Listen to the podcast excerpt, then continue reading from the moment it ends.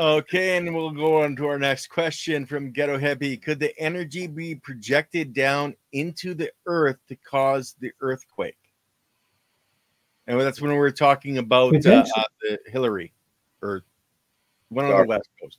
Or the ionospheric uh, heaters and HAARP. Yeah. So if you create this hole, uh, then you release that flood, and if it's in a zone that has a um, faults that are at these critical stress thresholds, then what happens is these energy, these ions now go from the radiation belts, which are at two Earth radii away, five Earth radii away, nine Earth radii away. They're like way out there.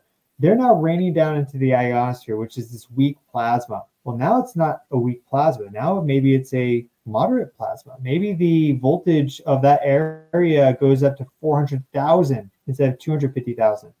Typically, the ionosphere is so conductive that any differences in potential like equalize out. And so it's known to have an equipotential. But during space weather impacts, during these geomagnetic storms, these big potential differences can form. Like at the poles, uh, the polar cusp, the magnetic field where it comes down, it's funneling all these solar wind ions, can raise the potentials up to like 400,000. So theoretically, you could have the same effect if you pinpoint a zone and it's strong enough that you could cause this localized um, uh, increase in the electromagnetic energy of the ionosphere. And once you have a, a, potential difference, you have a high potential here, low potential there, and you have a conductive medium in between, you create an electric current. And so it flows and it pulsates through these electric currents in the ionosphere are very strong. They induce telluric currents in Earth's ground surface. And the tellurics in Earth's ground surface can be very strong. They can be millions of amperes in strength, depending on the depth of the uh, current, like the current, like where it is, because the Earth gets more conductive the deeper you go. Also depends on the geology.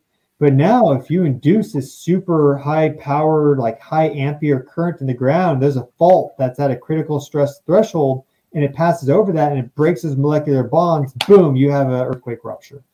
Um, hmm. So it's a question of how close is it to that stress threshold and also how powerful is the energy passing over it. It's not powerful enough, it's not going to do it. It'll just get it closer. But if it is of a sufficient energy level, then boom, you can trigger it. So it is all possible. It's all possible.